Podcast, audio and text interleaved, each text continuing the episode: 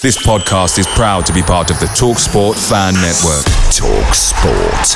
Powered by fans.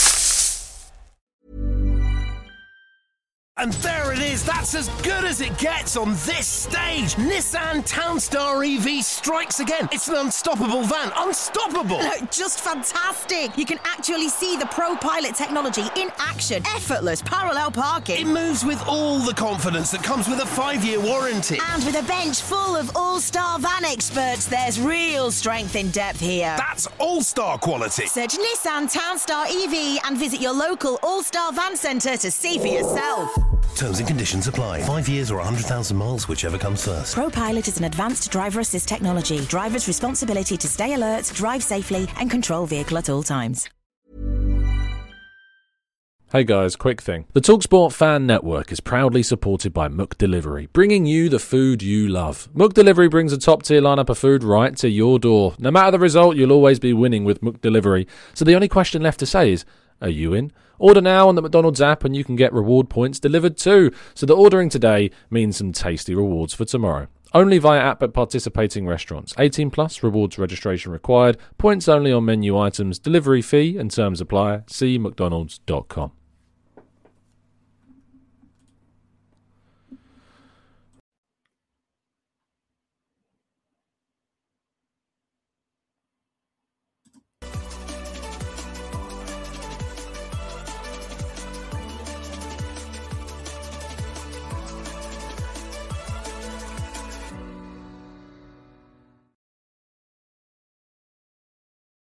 Hello and welcome to the Gooner Talk. Back again with you guys for another episode of what is the Arsenal Raw Reaction Show. Actually, so I'm not quite sure why we played that one, but uh, yes, it is indeed the Raw Reaction Show this morning. Good morning.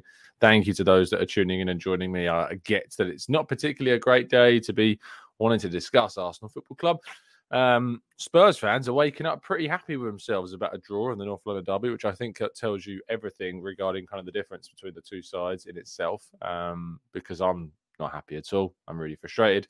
Uh, I'm really annoyed. Um, and uh, I don't have too long to talk about today's game with you guys because I'm heading into the office in a bit. So only a quick show this morning before I jump off to try and catch my train. But uh, I didn't want to leave you without a show this morning. I didn't want to leave you without a small vent. And so that's why last night we did an extended podcast, which you can, of course, go back and watch. I was joined by Albert, Sophie, and Chris to have a good chat about the game in a lot more detail. So if you're hankering for a longer episode about the North London Derby, make sure you go and watch uh, the last episode on the channel. It'd certainly be worth your time. Good morning to those joining us in the chat box James, John, Martin, Jimbo, Skills. Uh, we've got Gruntley Poos, Ismail, Stephen.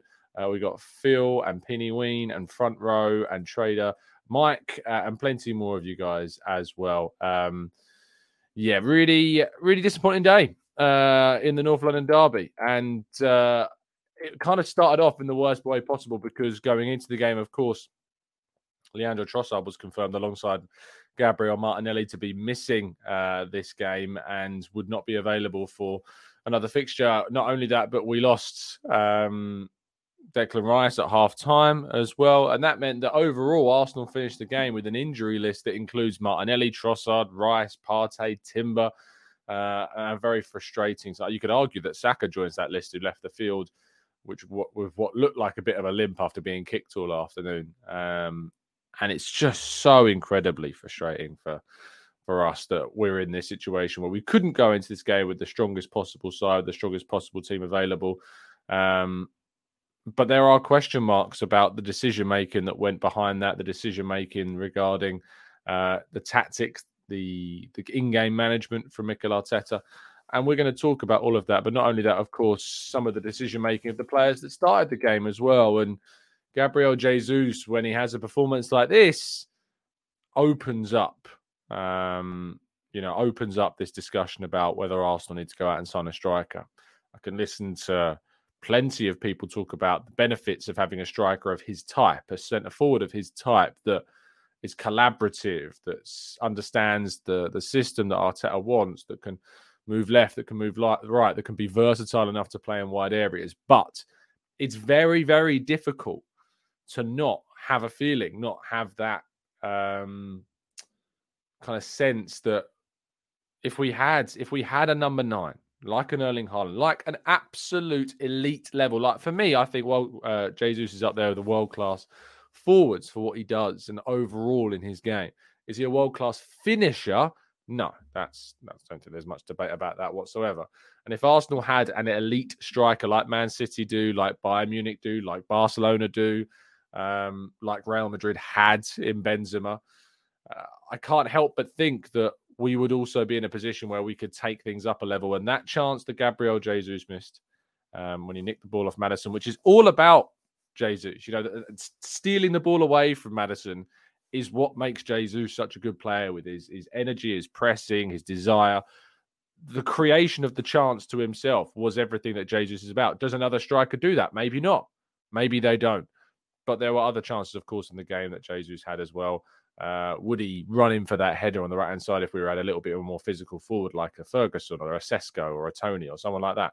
Um, you know, that's the questions that we are asking because Gabriel Jesus missed that opportunity ultimately, after you go 2 1 up, you know, as I say, we talk about the game in a lot more detail in yesterday's show. So I know I'm doing a quick stop tour through this this morning. But when you go 2 1 up, you have to be composed. You have to make the right decisions and you have to hold that. And we can't not say that Jorginho's mistake is one of the biggest reasons as to why we, we didn't win. Now, I'm not going to be the guy that jumps on the Italian and says he's not good enough. This, you know, uh, Arsenal need to buy better. Blah blah blah blah blah. Because let's be honest, that Jorginho is is a very good player, and he made a mistake. And players make mistakes, and I understand that fact. Uh, it's the worst possible game he could have made a mistake in at the worst possible time. But as a third choice DM, you're not going to find much better than Jorginho, if ever. If anyone is going to be a third choice DM for us, Jorginho is the best that you're going to get. Um, and so that for me that for me is where we we start to have these these discrepancies. I think between the assessment of the player um, and yeah, Jorginho really really bad error, really really bad error, and that was very very frustrating indeed. Uh, for me, uh, the main reason why Arsenal didn't get a win in the North London Derby is because about how the game was managed, about how the game was um, played, and about ultimately how you responded to certain scenarios in the game, like the goal, like the injuries, and then how we decided to manage the last section of the game as well. I am amongst most of the biggest defenders of Mikel Arteta. And what I find is whenever I skew onto the side of maybe criticizing him, I think it exposes that there is something of a toxic positivity at times, something of a toxic defense at times. Um, that the man is absolutely untouchable for some, and and people need to get away from that fact. You need to be able to be critical when criticism is worthy, and I think there is criticism of how we managed the end of this game. Eddie and Nketiah stayed on the field far too long. He wasn't influencing things. He wasn't having an impact on the game in a positive way. And as soon as he got that yellow card for the, a very rash challenge on Vicario, he should have been off in that moment. Some people will question why Gabriel Jesus was was substituted, and I would have had him stay on. But for me, I think that was a substitution that was very much alluded to with the fitness and the recovery from the injury that he has had, and he played. Uh, a lot of the game on Wednesday, and of course he played a lot of this game as well, and he's still coming back from that that issue. And I think that you still could have changed things. Havertz coming on for me, when you're in the end of the game and you're throwing balls into the box, Havertz isn't the guy you want delivering those crosses. Havertz is the guy that you want in the box as the centre forward. And I don't really get why Havertz didn't become our centre forward because, to my understanding, one of the big benefits of signing Havertz was that we would have him as a target man toward the end of games when we're chasing a goal, then we're chasing something, or we're trying to kind of hold the ball up in the final third or the final attacking third. That we've got someone to to aim those crosses to because he's the tallest attacker that we've got.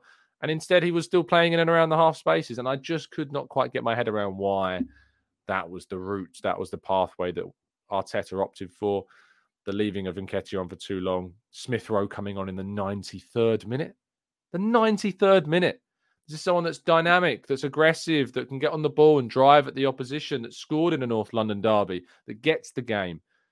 93rd minute, we made that change it, it's just really did we failed ultimately in in our delivery. We looked tired, we looked fatigued, and we looked like we were in need of an injection of something different. And instead of changing the players that were lethargic, they stayed on in Nketiah.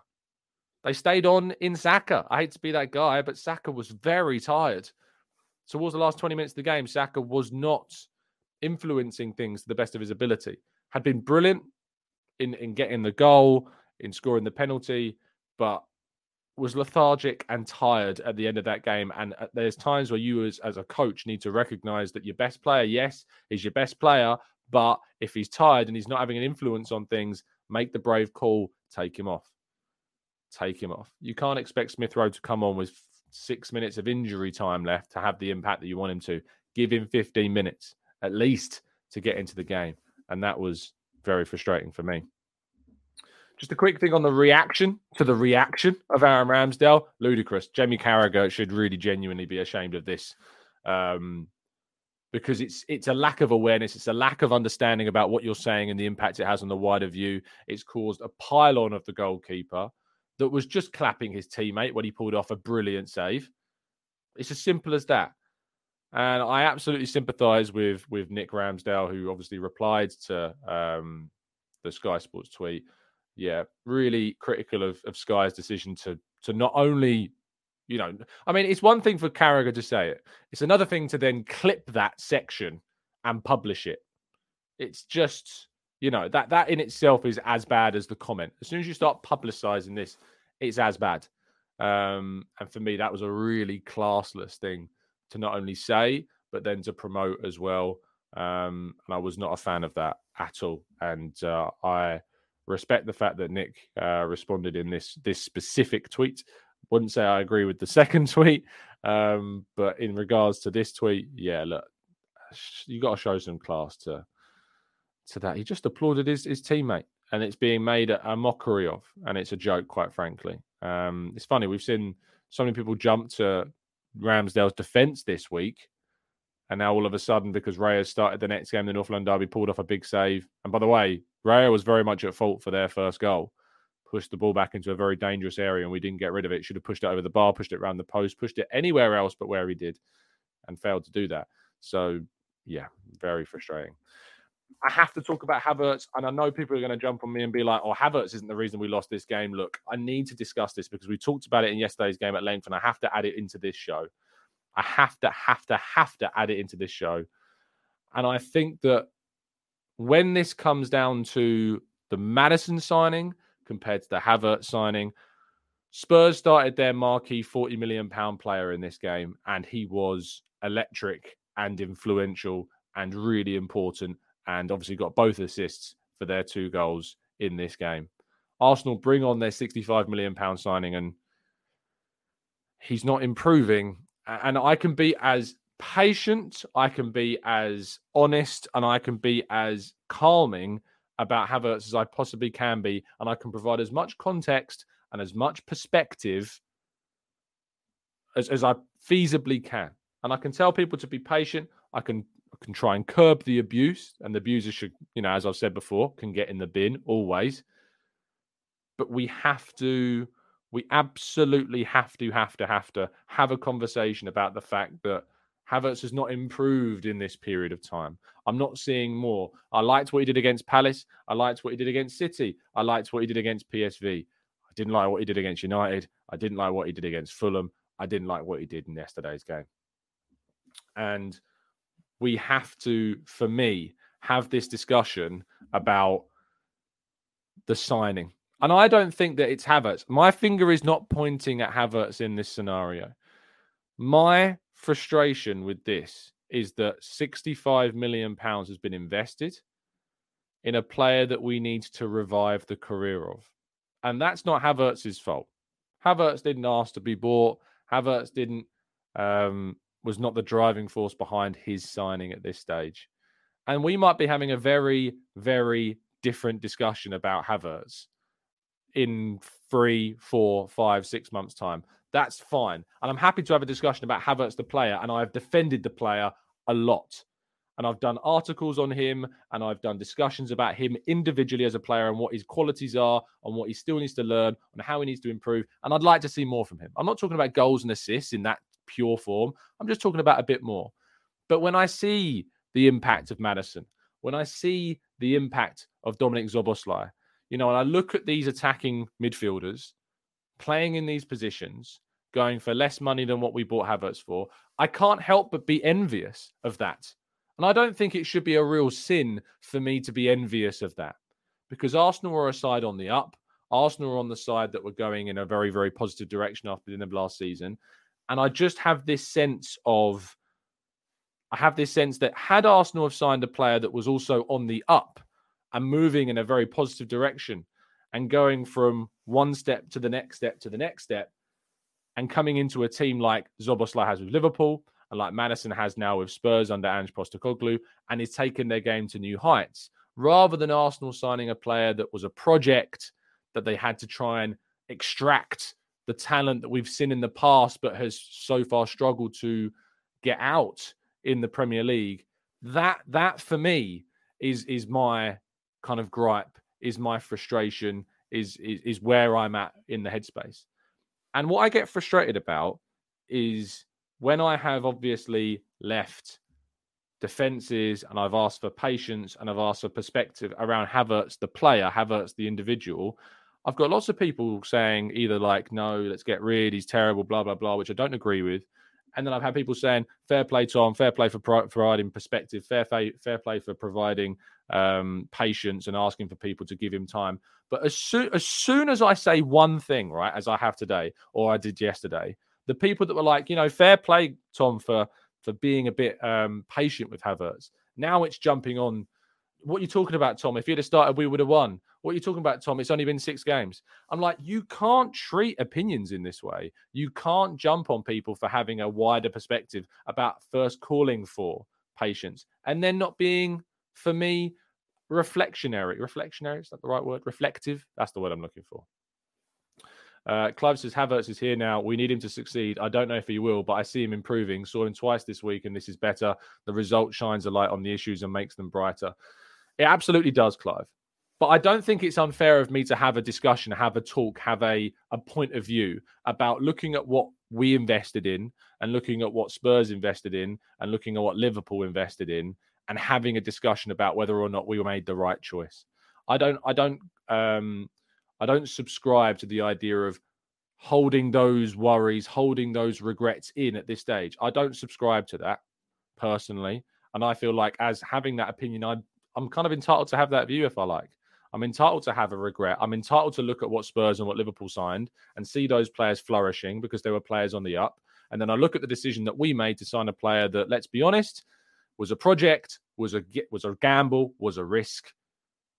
And for me, you know, I think that is a worthy discussion, and I wouldn't begrudge people of having those same regrets. And Michael says, Are you happy that Vieira started? Yes, I was happy Vieira started. I asked for Vieira to start this game, and he looked more dynamic. He looked like he was providing those forward passes at times. He had a little bit more than I felt what Havertz did. I personally, and I know people don't agree with this, I enjoyed more of what I enjoyed more of what Vieira did than what Havertz did in this game. I'm going to do a rewatch of it today but I enjoyed more of what Vieira did in this game than what Havertz did in this game. Vieira was a big part of the big pluses that we did, which was the first 35 minutes this game, we were really good. First 35 minutes this game, we enjoyed. And Vieira was a part of that performance in the first 35 minutes. But past that 35 minutes, things didn't go as well as they needed to. And have and, and Vieira came off um, in, in in that position. Now it's it's frustrating. Um, it's frustrating that we didn't get the result that we wanted, but that's that's kind of where where we're at with the game. As I said, we go into a lot more detail um, in the big podcast. I'm going to try and take a couple of questions and then I'm going to have to shoot. So let's go to part two right after this.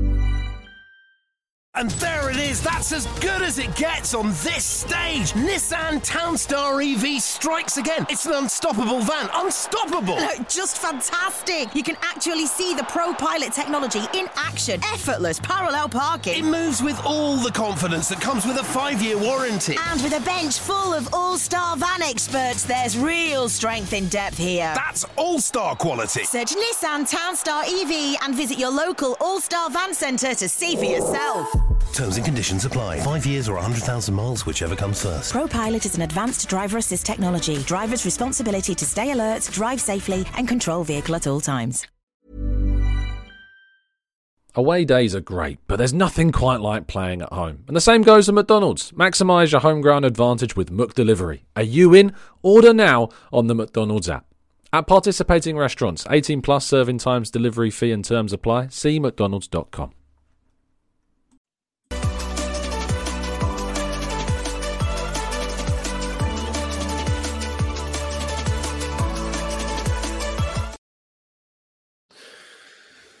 Right. Um, Owen says, whilst everyone was laughing at the appointment of Ange, I was worried. Have Spurs stumbled upon their best appointment in years? Now you concerns? Short answer: Yes. He's a very good coach. He's doing very good things. He's having a big impact there.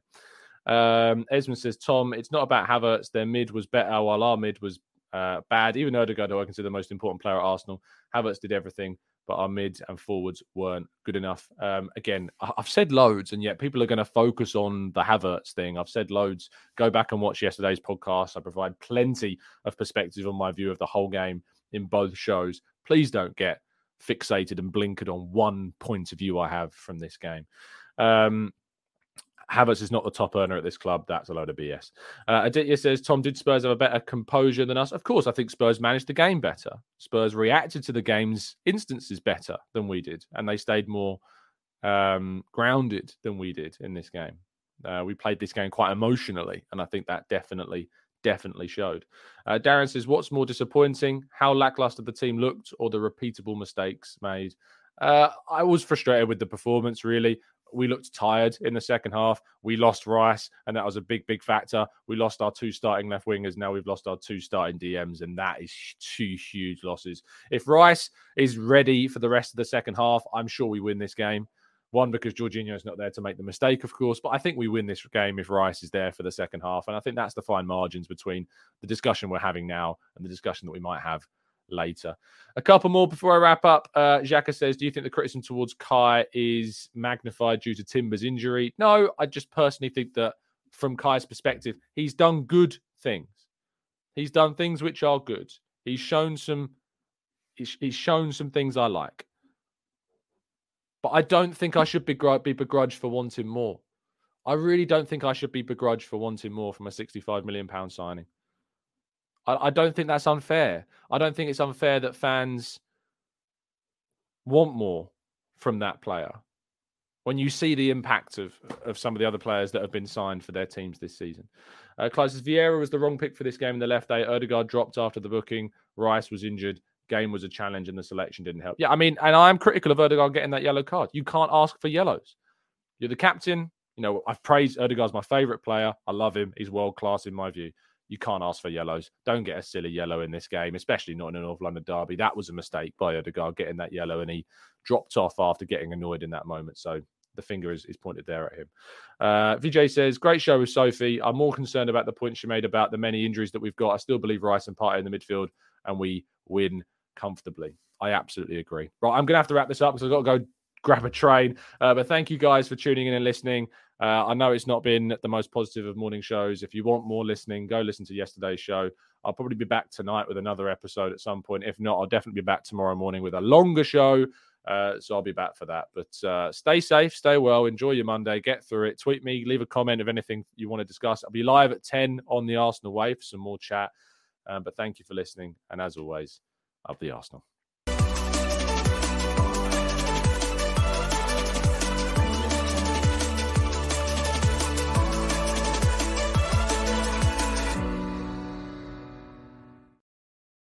It's the 90 plus minute.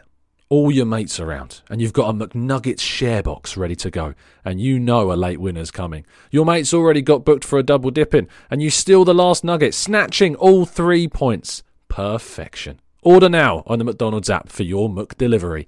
You in? At participating restaurants 18 plus, serving times, delivery fee and terms apply. See mcdonalds.com. And there it is. That's as good as it gets on this stage. Nissan Townstar EV strikes again. It's an unstoppable van. Unstoppable. Look, just fantastic. You can actually see the Pro Pilot technology in action. Effortless parallel parking. It moves with all the confidence that comes with a five-year warranty. And with a bench full of all-star van experts, there's real strength in depth here. That's all-star quality. Search Nissan Townstar EV and visit your local All-Star Van Centre to see for yourself. Terms and conditions apply. Five years or 100,000 miles, whichever comes first. ProPilot is an advanced driver assist technology. Driver's responsibility to stay alert, drive safely, and control vehicle at all times. This podcast is proud to be part of the TalkSport Fan Network. Talk Sport. Powered by fans.